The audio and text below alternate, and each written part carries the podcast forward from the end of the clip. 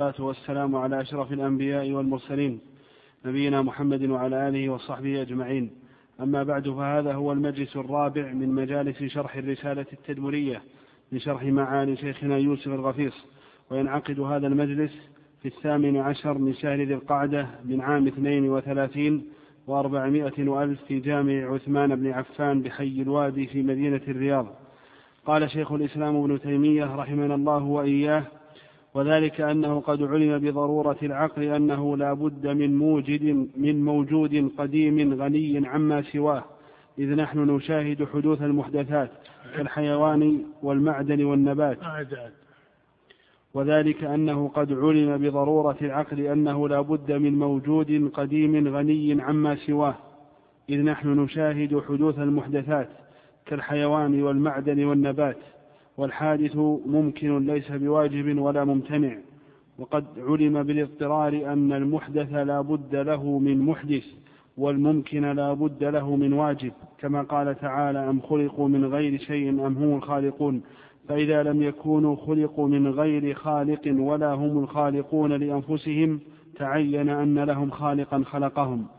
وإذا كان من المعلوم بالضرورة أن في الوجود ما هو قديم واجب بنفسه وما هو محدث ممكن يقبل الوجود والعدم فمعلوم أن هذا موجود وهذا موجود ولا يلزم من اتفاقهما في مسمى الوجود أن يكون وجود هذا مثل وجود هذا بل وجود هذا يخصه ووجود هذا يخصه واتفاقهما في اسم عام لا يقتضي تماثلهما في مسمى ذلك الاسم عند الإضافة عند الإضافة والتقييد والتخصيص ولا في غيره.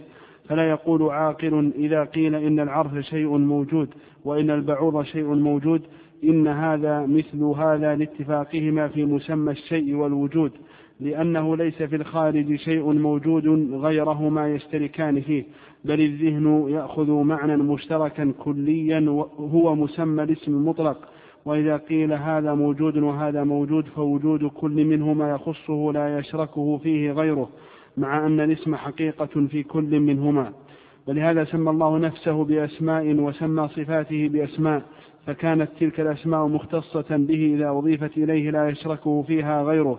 وسمى بعض مخلوقاته بأسماء مختصة بهم مضافة إليهم توافق تلك الأسماء إذا قطعت عن الإضافة والتخصيص. ولم يلزم من اتفاق الاسمين تماثل مسماهما واتحاده عند الإطلاق والتجريد عن الإضافة والتخصيص لا اتفاقهما. ولا تماثل المسمى عند الإضافة والتخصيص فضلا عن أن يتحد مسماهما عند الإضافة والتخصيص. فقد سمى الله نفسه حيا. فقال الله لا إله إلا هو الحي القيوم وسمى بعض عباده حيا فقال يخرج الحي من الميت ويخرج الميت من الحي. وليس هذا الحي مثل هذا الحي لأن قوله الحي اسم, اسم لله مختص به وقوله يخرج الحي من الميت اسم للحي المخلوق مختص به. وإنما يتفقان إذا أطلق وجرد عن التخصيص ولكن ليس للمطلق مسمى موجود في الخارج ولكن العقل يفهم من المطلق قدرا مشتركا بين المسميين وعند الاختصاص يقيد ذلك بما يتميز به الخالق عن المخلوق والمخلوق عن الخالق ولا بد منها نعم.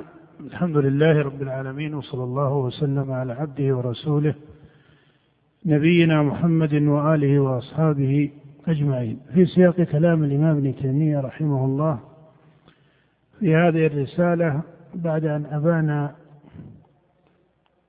مذهب أهل السنة والجماعة وما عليه سلف هذه الأمة وبعد ذكره لجمل مذاهب الطوائف في هذه المسألة وهي مسألة صفات الله بين أن الشبهة الكلية التي وقع عنها التعطيل لبعض الصفات في مقالة جملة من الطوائف إما بالتأويل أو بغيره من الأوجه المستعملة عند المتفلسفة أو المتكلمين هي شبهة التشبيه. هي شبهة التشبيه. وأن هذا الإثبات الذي يذكره السلف يلزم عليه التشبيه الذي نفته النصوص. ومعلوم أن الله سبحانه وتعالى منزه عند جميع المسلمين وعند عامة المكلفين حتى من غير المسلمين أن الله متعالي عن مشابهة الخلق. ولهذا كما سبق حتى مشرك العرب ما كان يقع عندهم أن الله شبيه بخلقه فإن هذا مما علم بالاضطرار والفطرة والعقل فضلا عن شرائع الأنبياء والرسل عليهم الصلاة والسلام. فهذا المعنى الذي جاءت النصوص بالدلالة على نفيه وهو أن الله منزه عن خلقه وأن النصوص نفت التشبيه دلت النصوص على نفيه دلالة قطعية محكمة وهي دلالة قائمة في نفوس المخاطبين عقلا وفطرة في نفوسهم فطرة وفي عقولهم عقلا. وقال الله تعالى ليس كمثله شيء وليست هذه الآية وحدها هي الدالة على نفي التشبيه. وإن كان هذا الاسم الذي هو التشبيه لم يعلق بذكره قول في القرآن لكن المعنى المقصود مما ينزه الله سبحانه وتعالى عنه منفي سواء سمي تشبيها أو سمي بما سمته الشريعة والكتاب تمثيلا. فهذا المعنى المستقر. وعن هذا جعلت الطوائف التي صارت مقالتها بالتأويل أو بالتعطيل على طريقة المتكلمين أو طريقة المتفلسفة يرون أن مقالتهم فيها درء لمسألة التشبيه. فيقال إن السلف رحمهم الله مجمعون على تنزيه الله سبحانه وتعالى عن مشابهة خلقه والإيمان بأن الله جل ذكره ليس كمثله شيء وأنه موصوف بصفات الكمال منزه عن النقص ومن النقص مشابهته للمخلوقات ومشابهته لخلقه بل هو جل وعلا لا يحاط به علما. فهذا المعنى مستقر عند السلف وهم المحققون له في أقوالهم لأن المحقق لتنزيه الله عن التشبيه والتمثيل لا بد له أن يثبت الصفات وإلا آلت مقالته إذا نفى الصفات بما يسمى تأويلا أو غيره إذا نفى الصفات بما يسمى تأويلا أو غيره آلت مقالته إلى وجه من التشبيه. آلت مقالته إلى وجه من التشبيه ولا بد كما قرر المصنف في قوله السابق فإن هذا إن كان هو التشبيه فهو تشبيه بالمعدومات أو الممتنعات. ولما كان القول في بعض الصفات تدرأه الطوائف بأن هذا فرع عن القابل له. كالقول في صفة السمع أو البصر عند قدماء المتكلمين أو القول في الصفات التي سماها بعض متأخر العلماء بالصفات الاختيارية مع أن هذه التسمية ليست تسمية مشروعة ابتداء ويصح الإخبار بها إذا قام السبب. وإلا في الأصل أن هذه الاصطلاحات في الصفات ليست فاضلة ابتداء لكن يصح الإخبار بها إذا قام السبب. فعلى كل حال هذا النوع من الصفات التي تكلم فيه متكلمة الصفاتية بما سموه حلول الحوادث أو في تسمية بعض مقتصديهم أو بعض أهل السنة المتأخرين بالصفات الاختيارية. فهذا النوع من الصفات يدرأه نفاة الصفات مطلقا أو نفاة بعض الصفات بأن إثباته في حق الله سبحانه وتعالى يقع فيه شبهة التشبيه باعتبار أن العقل لا يوجبه لأن عدم الانفكاك عنه وعن مقابله إنما هو فرع عن كون المحل قابلا للصفة أو ليس قابلا للصفة.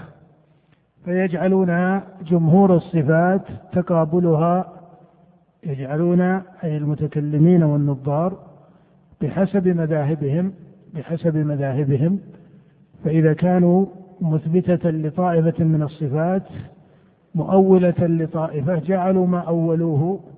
وكذلك من ينفي جميع الصفات جعلوا ما نفوه بالتأويل. يجعلون تقابل هذا من باب تقابل العدم والملكة وليس من باب تقابل السلب والإيجاب. وبهذا يمنعون القاعدة العقلية التي تقول لو لم يكن متصفا بالسمع لكان متصفا بضده وضده محال على الله فيلزم عقلا أو بدلالة العقل الاتصاف بهذه الصفة.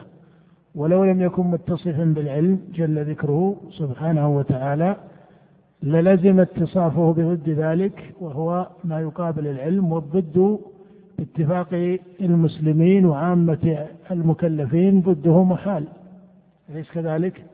فهذه الطريقة العقلية أنه لو لم يكن متصفا بأحد المتقابلين للزم الآخر والآخر محال فيعلم اتصافه بالأول لامتناع الثاني الذي هو ما يقابل الكمال امتناعا ضروريا في العقول والفطر والشرائع كالجهل مثلا ونحوه فإذا علم امتناع هذه الأضداء أو هذه المتقابلة وهذا النقيض المقابل لما علم امتناعه بضرورة العقل وضرورة الفطرة التي في النفوس وضرورة الشرع علم اتصافه بضد ذلك وهو الكمال. فهذه طريقة عقلية مستعملة في تصحيح الإثبات أو في ابتداء الإثبات.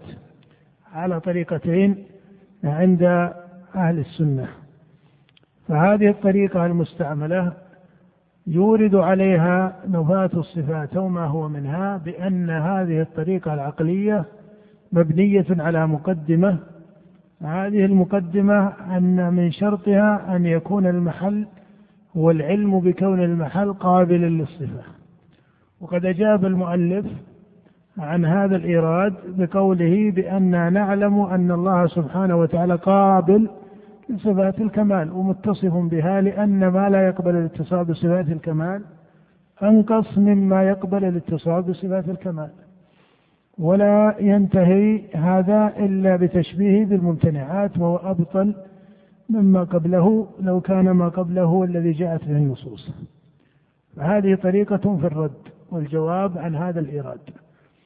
استعمل طريقة ثانية هي التي ابتدعها بهذا القول الذي ابتدأنا بدراسته اليوم وبقراءته ويستمر في تقريرها ثم يرتب عليها أصلين ومثلين ويقول بعد ذلك ويتبين هذا بأصلين شريفين ومثلين مضروبين.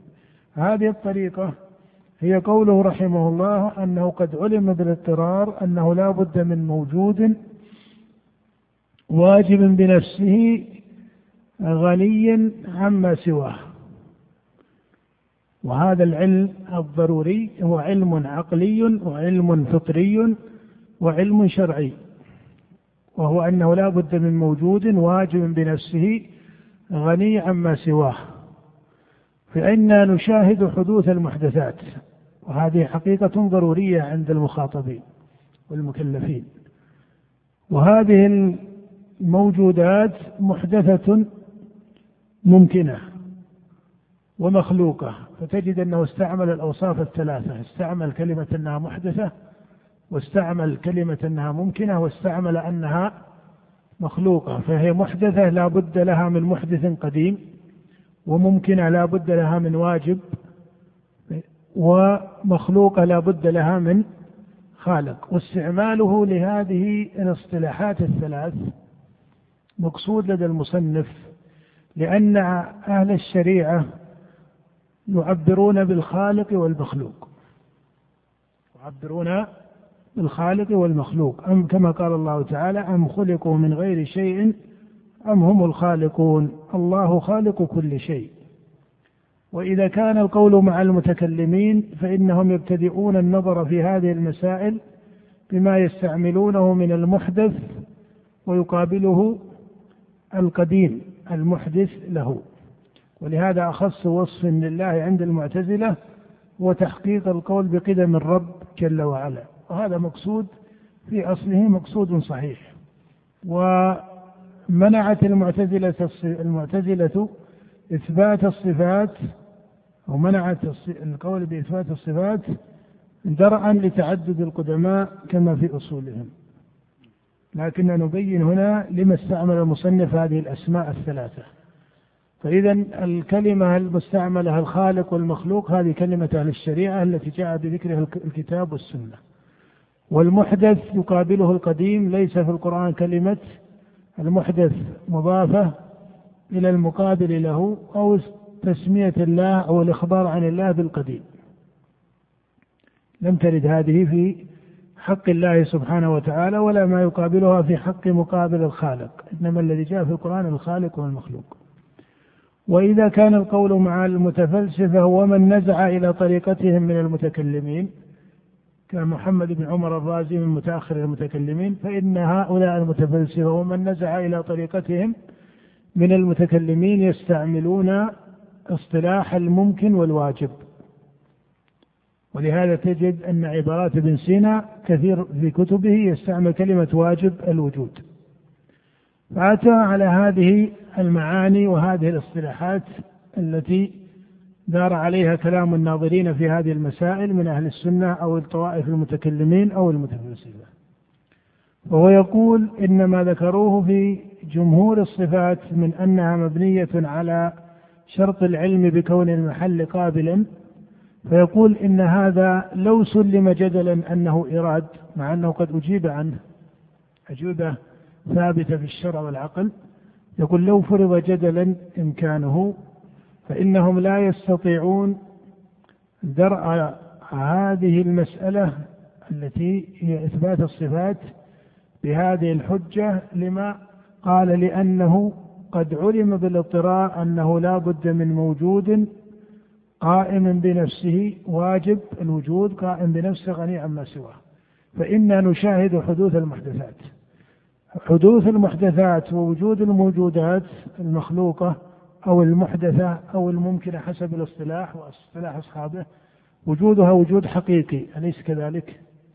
هل أحد ينازع في كون وجود الموجودات من بني آدم والجبل والشجر إلى آخره أن هذه موجودة وجودا حقيقيا أليس كذلك؟ ولا أحد ينازع من كل هذه الطوائف أن وجودها محدث.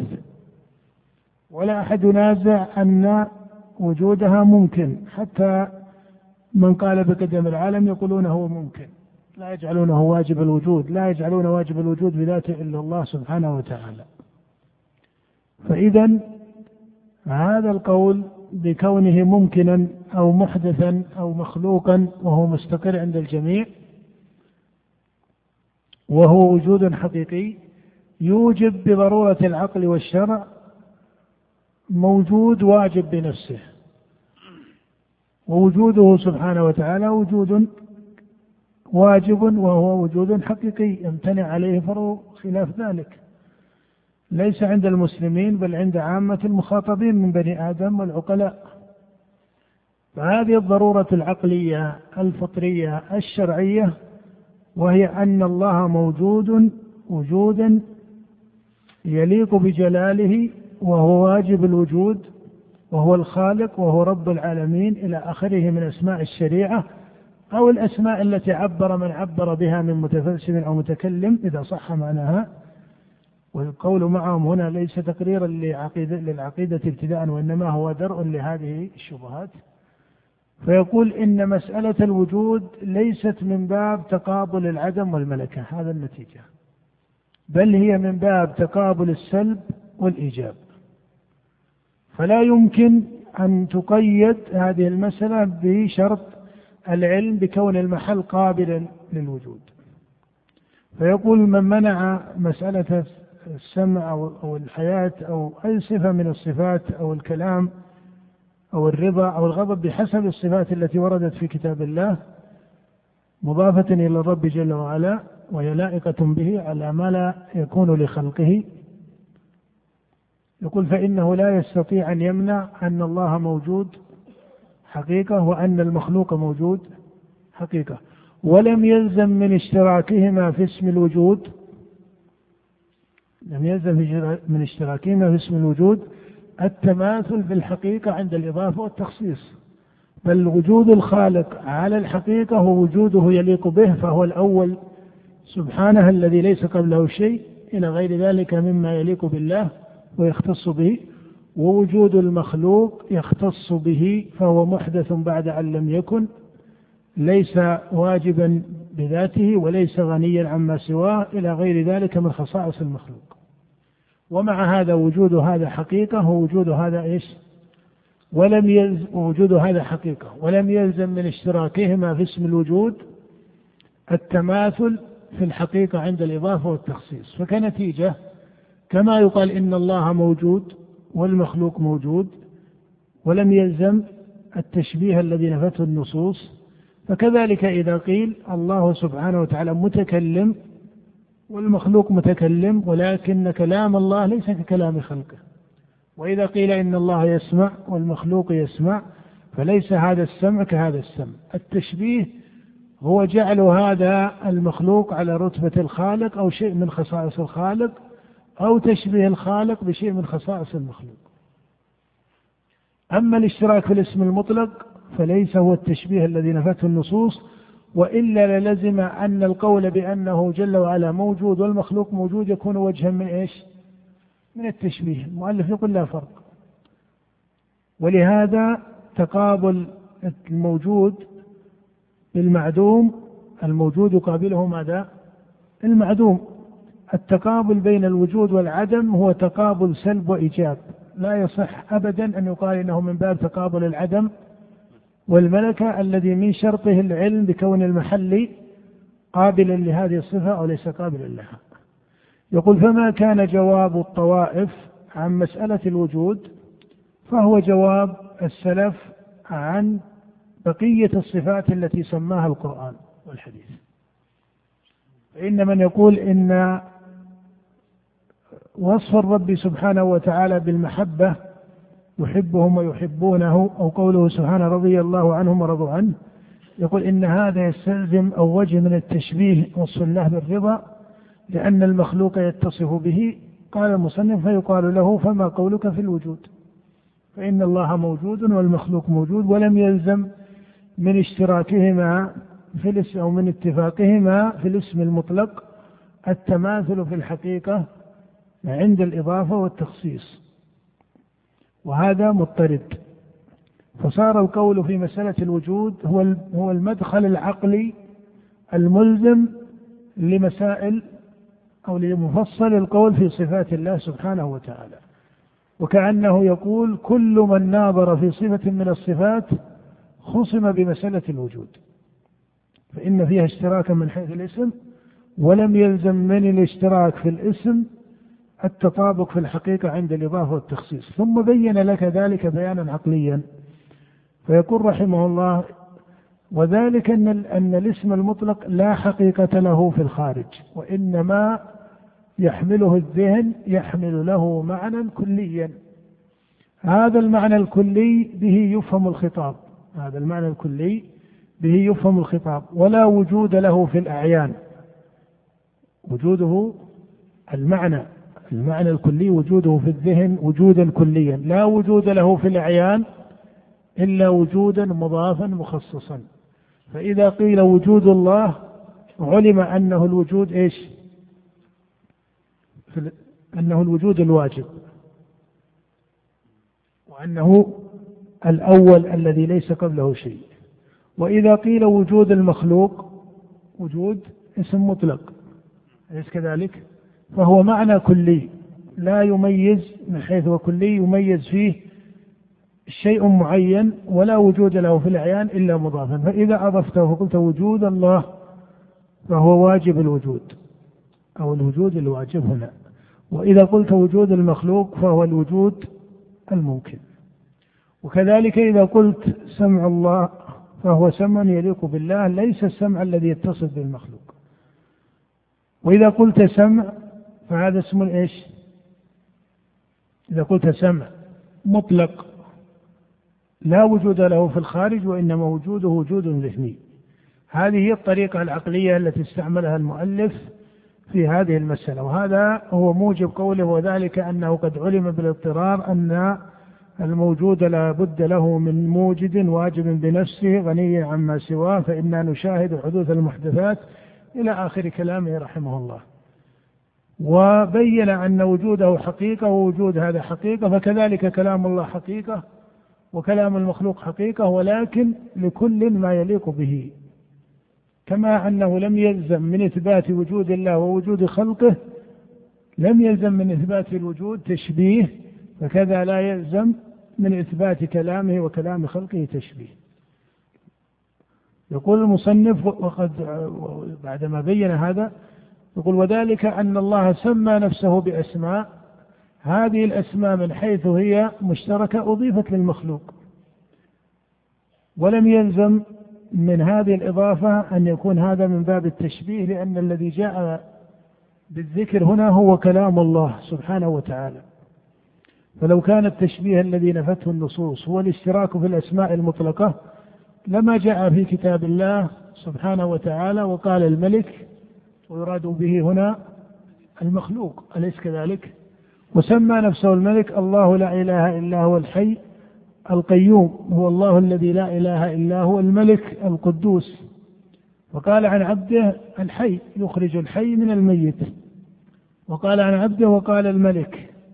وقال عن نفسه سبحانه وتعالى هو الله الذي لا إله إلا هو الملك. هو الله الذي لا إله إلا هو الحي القيوم. أو عفوا الله لا إله إلا هو الحي القيوم. فالحي ليس الحي المذكور في حق المخلوق. حياته سبحانه وتعالى صفة من صفاته ليست كصفة خلقه مع أن الحياة صفة في المخلوق على الحقيقة ولكن صفة الخالق جل وعلا لا تشابه لا عقلا ولا فطرة ولا شرعا. صفة المخلوق. وهذا المعنى مستقر في الفطر ولم يكن الناس بحاجة إلى تصحيحه أو تقريره ولهذا ما نزل القرآن ليفصل براءة الخالق عن مشابهة المخلوق لكونها مسألة إيش؟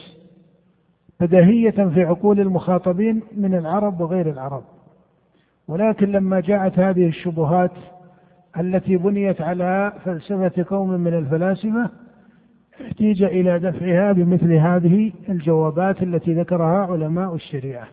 وإلا المسألة ابتداء لا ليست بحاجة إلى هذا. ولا يخاطب بمثل هذه الحجج العقلية العامة من المسلمين ابتداء. لكن أهل العلم وطلبة العلم يعرفوا موارد هذه المسائل لا كتقرير للاعتقاد ابتداء لعامة المسلمين. وإن كما وإنما من باب معرفة جوابات علماء الشريعة على ما طرأ من هذه المقالات في عرض تاريخ المسلمين. ويتسلسل المصنف بذكر الآيات التي حصل الاشتراك في الاسم المطلق ولم يلزم منه التشبيه الذي نفت النصوص. قال الله تعالى إن الله نعم ما يعظكم به إن الله كان سميعا بصيرا. هذا خبر من الله عن نفسه. أليس كذلك؟ قال عن نفسه إن الله نعم ما يعظكم به إن الله كان سميعا بصيرا. وقال عن عبده المخلوق المحدث الممكن إنا خلقنا الإنسان من نطفة أمشاج نبتليه فجعلناه سميعا بصيرا. وليس السميع كالسميع ولا البصير كالبصير. ليس السميع كالسميع ولا البصير كالبصير. فمن اشتبه عليه شيء من هذه المسائل بهذه الحجة التي ذكرتها المعتزلة أن فرضها مبني على كون المحل قابلا والعلم بكون المحل قابلا هو علم بصفات المخلوقين فهو أصل التشبيه. قال المصنف هذا له جوابات. الجواب الذي بين يدينا الآن هو أن هذا لو فرض سؤالا على جمهور الصفات فإنه لا يصح فرضه على مسألة الوجود لأن مسألة الوجود التقابل فيها تقابل سلب وإيجاب وليس من تقابل العدم والملكة الذي اصطلح من اصطلح عليه. نعم. قال رحمه الله ولا بد من هذا في جميع أسماء الله وصفاته يفهم منها ما دل عليه الاسم بالمواطأة والاتفاق. وما دل عليه بالإضافة والاختصاص المانعة من مشاركة المخلوق للخالق في شيء من ما دل عليه الاسم بالمواطأة من حيث هو كلي مشترك. وما دل عليه الاسم بالاختصاص من حيث هو مضاف معين. نعم. وكذلك سمى الله نفسه عليما حليما وسمى بعض عباده عليما فقال وبشروا وبشروه بغلام عليم. يعني إسحاق وسمى آخر حليما فقال فبشرناه بغلام نعم. إذن الطوائف غلطت في فهم التشبيه الذي نفاه القرآن في قول الله ليس كمثله شيء. ومما يدلك على غلطهم أنهم لما رأوا الإثبات سموا هذا الإثبات ظاهره التشبيه. واحتاج عندهم عند متكلميهم إلى التأويل. احتاج عند متكلميهم إلى التأويل. مما يدل على أن الخطأ ابتدى عندهم في فهم المقصود من التشبيه الذي نفته النصوص. نعم. فقال فبشرناه بغلام حليم يعني إسماعيل وليس العليم كالعليم ولا الحليم كالحليم.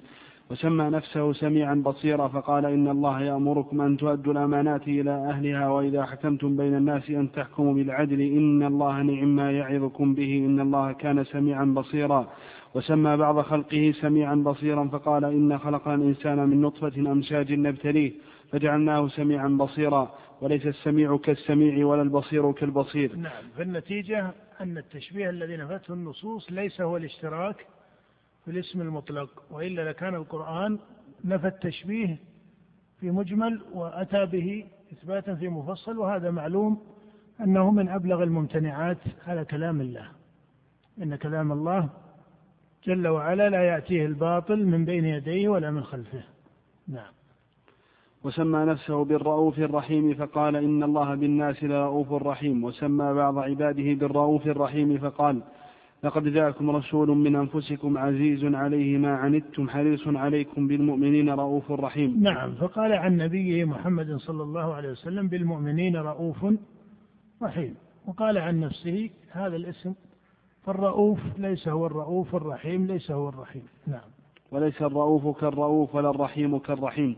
وسمى نفسه بالملك فقال الملك القدوس وسمى بعض عباده بالملك فقال وكان وراءهم ملك يأخذ كل سفينة غصبا وقال الملك ائتوني به وليس الملك كالملك وسمى نفسه بالمؤمن فقال المؤمن المهيمن وسمى بعض عباده بالمؤمن فقال أفمن كان مؤمنا كمن كان فاسقا لا يستوون نعم. وليس المؤمن كالمؤمن إذا هذه شواهد مستفيضة من كتاب الله تبين أن التشبيه الذي نفته النصوص ليس هو ما اصطلح عليه هؤلاء النظار من هذا الاشتراك وبه تأولوا القرآن أو قالوا كما قال متفلسفتهم بأنه خطاب للجمهور تقريبا للحقائق العلمية لهم. نعم. وسمى نفسه بالعزيز فقال العزيز الجبار المتكبر. وسمى بعض عباده بالعزيز فقال قالت امرأة العزيز وليس العزيز كالعزيز. وسمى نفسه الجبار المتكبر وسمى بعض خلقه بالجبار المتكبر فقال كذلك يطبع الله على كل قلب متكبر جبار وليس الجبار كالجبار ولا المتكبر كالمتكبر ونظائر هذا متعددة. وكذلك سمى صفاته بأسماء وسمى هذا وبالله التوفيق.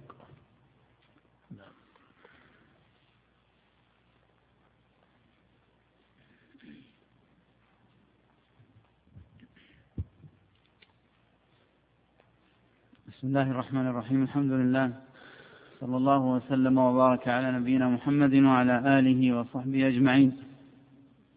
أما بعد ففي هذا اليوم الثامن عشر من شهر ذي القعدة العام اثنين وثلاثين وأربعمائة وألف ينعقد المجلس السابع عشر في شرح كتاب الضروري في أصول الفقه.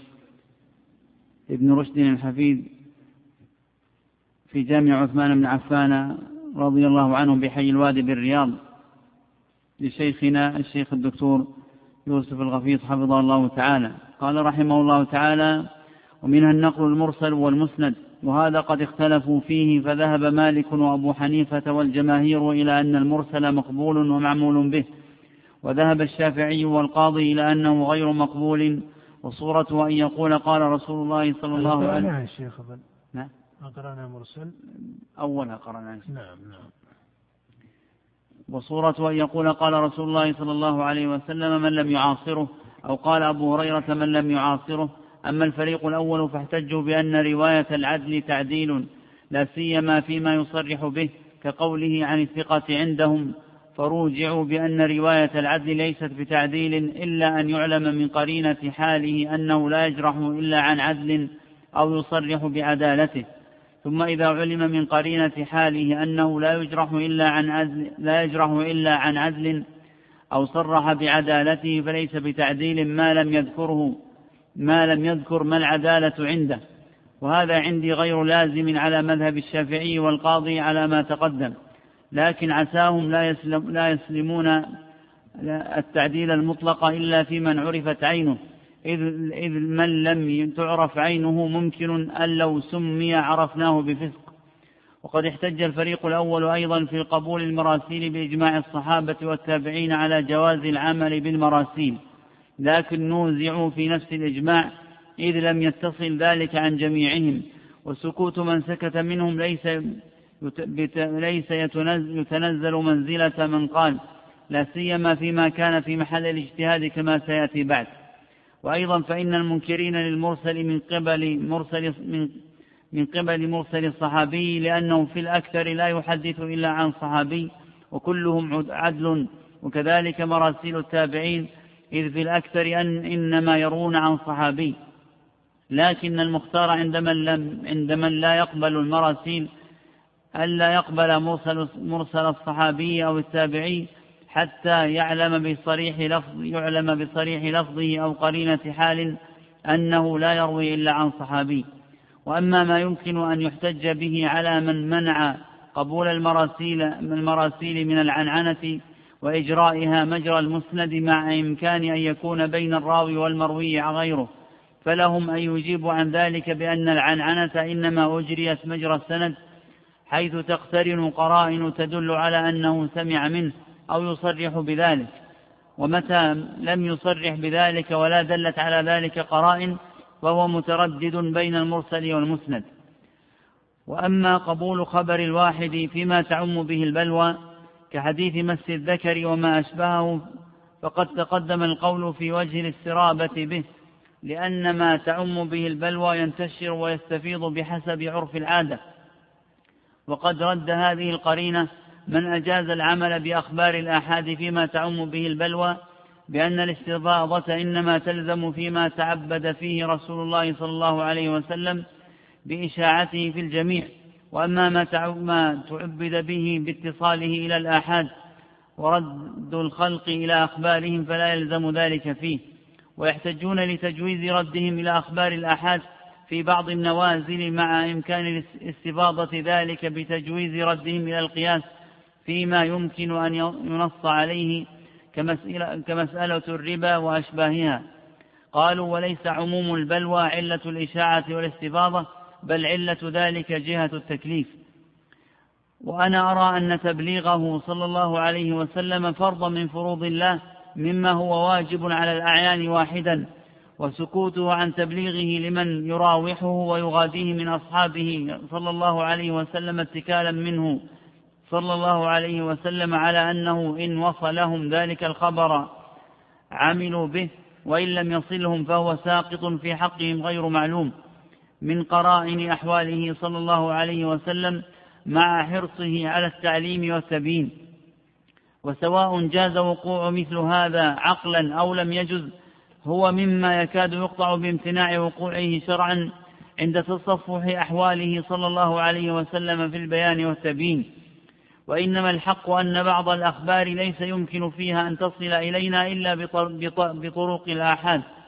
وإن عمت بها البلوى فيما سلف واستفاضت وبعضها يمكن أن تصل بهذا وهذا وبعضها ممتنع أن تصل بغير التواتر وذلك يختلف في نازلة نازلة وقضية قضية وذلك بحسب الزمان والمكان وغير ذلك من العوائق.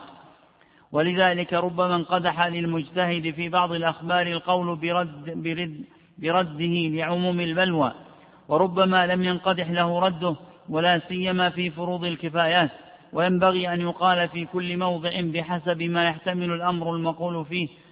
فإن رد الإنسان طرق الآحاد فيما تعم به البلوى في كل, في كل موضع غير فإن رد الإنسان طرق الآحاد فيما تعم به البلوى في كل موضع غير صواب إذ يتفاوت ذلك بحسب القرائن وكذلك العمل بها على الإطلاق وليس هذا التقسيم طبيعة التقابل حتى يجعل طرفي نقيض ويتكلم عليها كل واحد بين بين الفريقين على أن الصدق منحصر في أحدهما.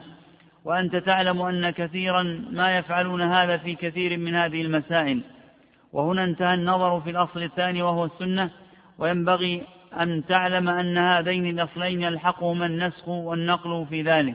نعم. الحمد لله رب العالمين وصلى الله وسلم على عبده ورسوله نبينا محمد وعلى آله وأصحابه أجمعين. ختم أبو الوليد بحثه في هذا الدليل وفي هذا الأصل والسنة بهاتين المسألتين وقوله في المرسل وقوله في العمل بخبر الواحد الذي تعم به البلوى. وسبق الإشارة إلى جملة كلية في آه، علم أصول الفقه وهو أن كلام الأصوليين في مسائل علم الحديث في الجملة أنه كلام ينقصه كثير من التحقيق فإنها ليست من صنعتهم في كثير من الموارد. لأن أغلب أو أكثر من كتب في علم الأصول هم من النظار الذين لم يشتغلوا بعلم الحديث اشتغالا مستفيضا يصيرون به إلى درجة التحقيق في علوم الحديث وعلم الحديث. وإنما يلخصون عن بعض أصحابهم الذين يشاركونهم في المذهب الفقهي. في الشافعي يلخص عن أصحابه الشافعية والمالكي عن المالكية وهكذا. وتعلم أن في متأخر أصحاب المذاهب من الشافعية وغيرهم فيهم حفاظ كتبوا في علوم الحديث كالحافظ ابن حجر وابن الصلاح ومن قبلهم ومن بعدهم. فعن مثل هؤلاء يقع التلخيص. ولذلك فكلام الأصوليين باعتبارهم نظارا وباعتبارهم متكلمين ليسوا بالغ التحقيق في علم الحديث يكون ليس ذلك المحقق. وكما ترى أنه جرى كثير من قولهم على الإطلاق. فلما ذكروا مسائل سابقة أطلقوا وردوا الحكم فيها إلى وجهين متقابلين. لما جاءتنا المسألة التي بين يدينا وهما مسألتان مسألة المرسل ومسألة خبر الواحد والعمل به أيضا المصنف حكى فيها مذهبان مطلقان. فحكى في المرسل مذهب أن المرسل يقبل ويحتج به وحكى المذهب المقابل وهو ما يقابل القبول وهو الترك. والمرسل من حيث الأصل عند المحدثين يعد من الذي لم يتصل إسناده لأن كونه مرسلا يعني عدم الاتصال في إسناده ومن شرط قبول الرواية أن يكون سندها أن تكون مسندة إسنادا متصلا. المرسل ليس متصل الإسناد هذا الأصل فيه. ولهذا وهذا أصل مستقر عند أهل الحديث أن المرسل عليه هذا العارض وعليه هذا الوارد.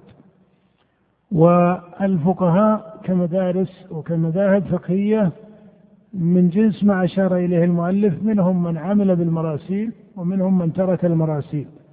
لكن إذا أخذنا المسألة باعتبارها مسألة علمية من علم الحديث فأئمة الحديث المتقدمون ليس لهم إطلاق واحد في مسألة المرسل. يعني لا تستطيع أن تقول كما أطلق المصنف عند الفقهاء أنهم على مذهبين إما القبول وإما الرد. لا تستطيع أن تقول إن قدماء المحدثين وأئمة هذا الشأن الأوائل هم بين مذهبين إما الإطلاق وإما الترك. يعني إما إطلاق القبول وإما إطلاق الترك. بل المحقق عند كبارهم أنهم يختارون من المراسيل. وهذا هو المنهج أو الاستعمال الراجح في العمل بالمراسيل وهو الاختيار منها. ولأئمة الحديث جملة من الاعتبار والمعيار الذي يعتبر به قبول المرسل من عدم قبوله. ولهذا كنتيجة له يتبين لك أن المرسل ليس حجة ثابتة يقوم بنفسه فإذا لم يكن في المسألة إلا مرسل فإنه لا يقوى على النقل عن الأصل مثلا. أما إطلاق القول بأن المرسل حجة مطلقا أو ليس بحجة مطلقا فهذا إطلاق لم يلتزمه كبار المتقدمين من أهل الحديث قبولا أو ردا.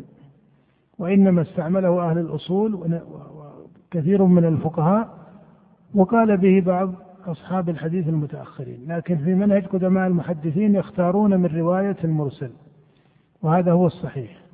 من جنس ما يختارونه من رواية الفرد الحديث الذي تفرد به من تفرد. فيدعون بعض الحديث المفرد أو الذي حصل فيه تفرد ويقبلون كما أنهم يختارون من حديث الثقة ويدعون تارة من حديث الثقة. لا لكونه ثقة فيتركون حديثه فالأصل قبول حديث الثقة لكن قد يرونه حصل منه شذوذ في هذه الرواية كما سبق الإشارة إلى القول في الشاذ. فإذا هذه المسائل الإشكال في منهج النظر فيها ولهذا ليس من المناسب هنا أن نقول الراجح فيما ذكر المصنف هو القول الأول في المرسل أو القول الثاني. هو الإشكال أن منهج النظر عند الأصوليين من المتكلمين لهذه المسائل فيه نظر. ولذلك الناظر في كتبهم أو في مختصراتهم ليس من التحقيق أنه يقول الراجح هو القول الأول أو القول الثاني كما كنا نتكلم قبل في مسائل الفقه. تصوير الفقهاء للمسائل أساسا سليم لأنها مسائلهم. هؤلاء الأصوليون رحمهم الله استعملوا مسائل في أصلها ليست صنعة لهم.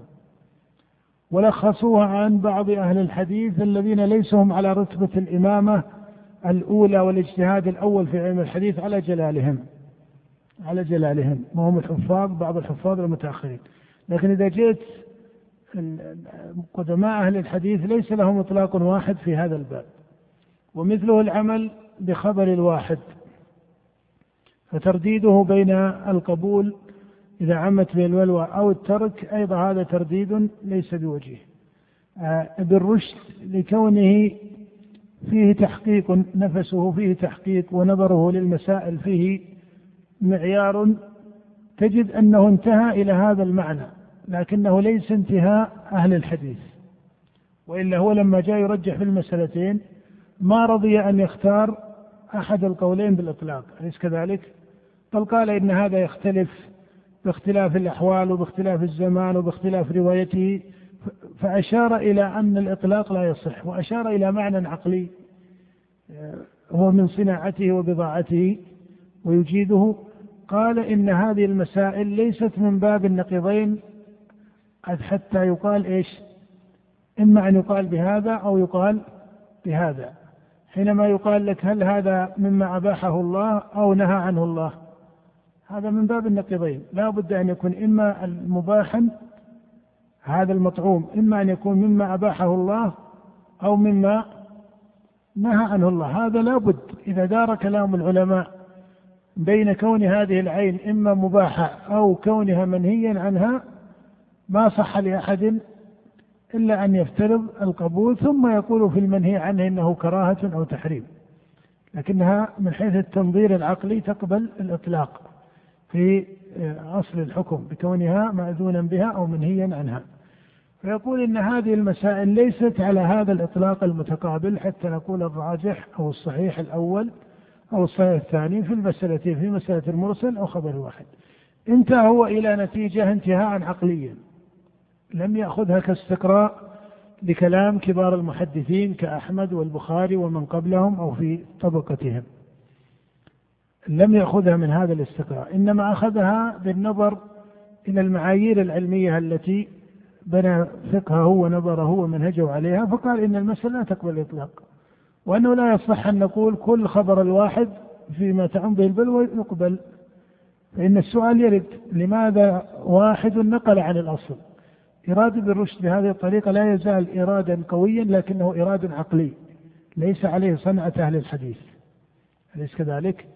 ويقول إن بعض خبر الواحد يقول منهم من يقول بترك خبر الواحد كما في مثل الذكر قالوا لأنه مما تعم به البلوى. فيقول إن النبي في مثل هذه المسائل يجعل التعبير من قبل من يحدثه أو يخبره فيكون إظهار هذا الحكم على يده.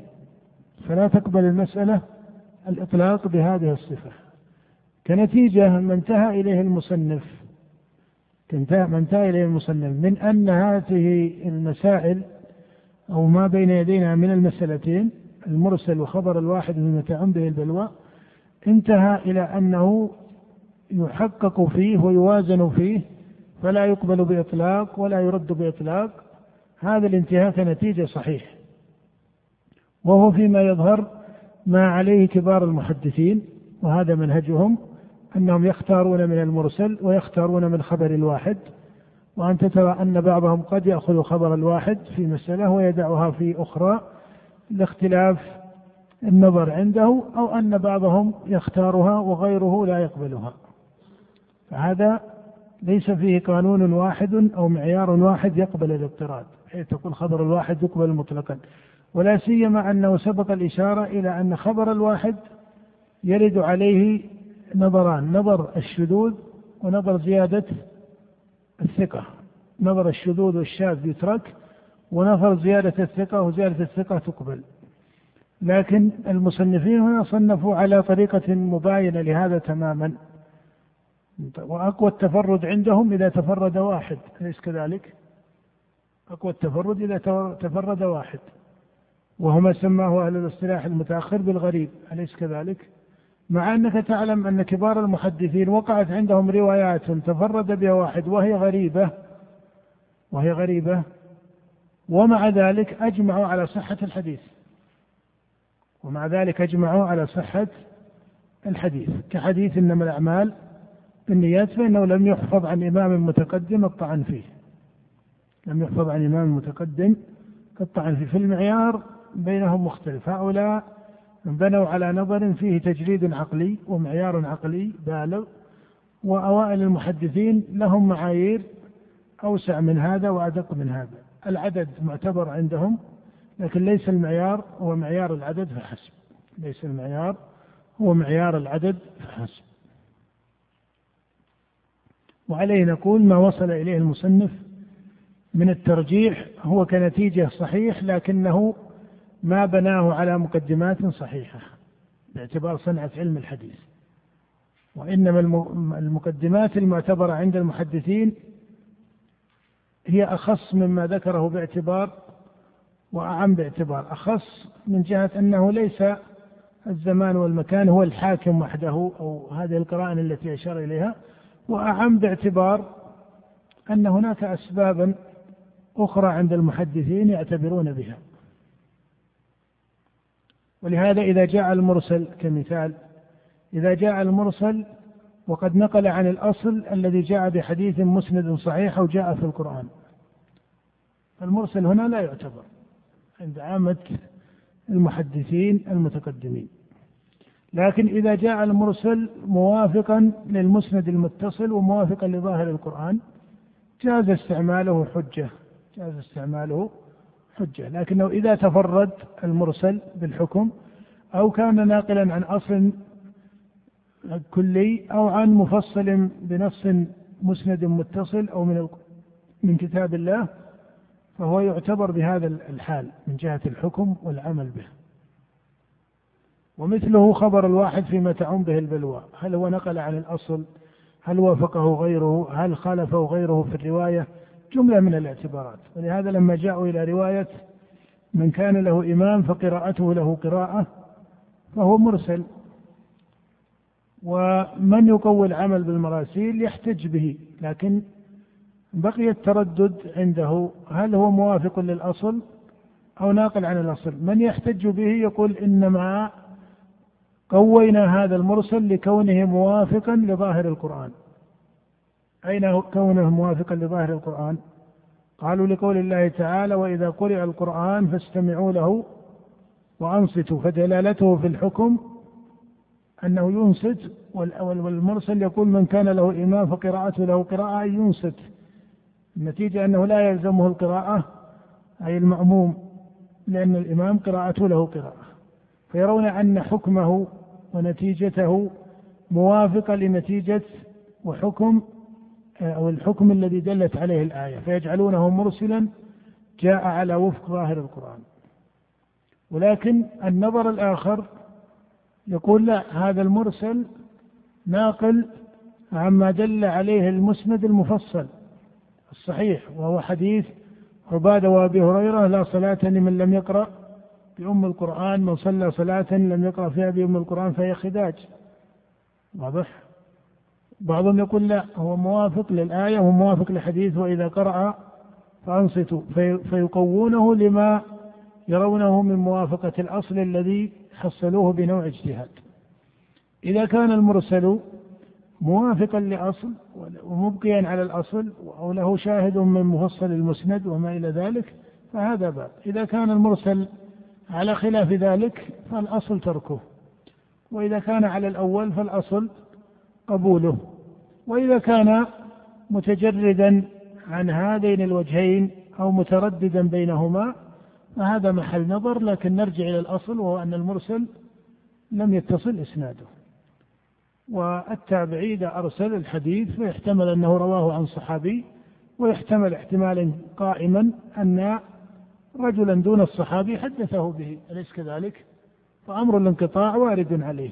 أمر الانقطاع وارد عليه. لكن هذه النوع من المسائل رواية الفرد العمل بخبر الواحد فيما تعم به البلوى المرسل الذي يظهر لي أن كبار المحدثين ما كانوا يطلقون فيها مذهبا. ولذلك لو أردت أن تتتبع في كتب الحديث الأولى دعك ممن يقول هذا مذهب البخاري كاستقراء. إذا أردت أن تحكي مذاهب الأئمة فهناك طريقة إما أن هذا نص عليه الإمام كالبخاري أو أحمد أو ابن معين لو وجدنا منصوصا له بالحكم لكان هذا تحقيقا في معرفة أقوالهم. لكن من يفهم هذا فهما من طريقة البخاري أو من استقراء بعض الناظرين في كلامه أو في طريقته أو في حكمه فيقول هذا مذهب البخاري وهذا مذهب فلان وهذا مذهب مع أنهم ما نصوا عليها. وإنما حصل هذا الاجتهاد قد ينازع فيه من يطلقه. كما أضافوا إلى أحمد في مذهبه لما يحكون المذاهب الفقهية يقولون الحنابلة يقولون كذا والشافعية يقولون كذا فيحكون في المرسل قولان بالإطلاق هذا للشافعية وطائفة وهذا للجمهور وطائفة من الفقهاء. هذا الإطلاق أيضا لو أردت أن توصل الإمام المحدث من هؤلاء كالإمام أحمد من الأربعة أن توصله إلى هذا الحكم بنص نصه ما وجدت نصا للإمام أحمد بالإطلاق ولا وجدت نصا للبخاري بالإطلاق.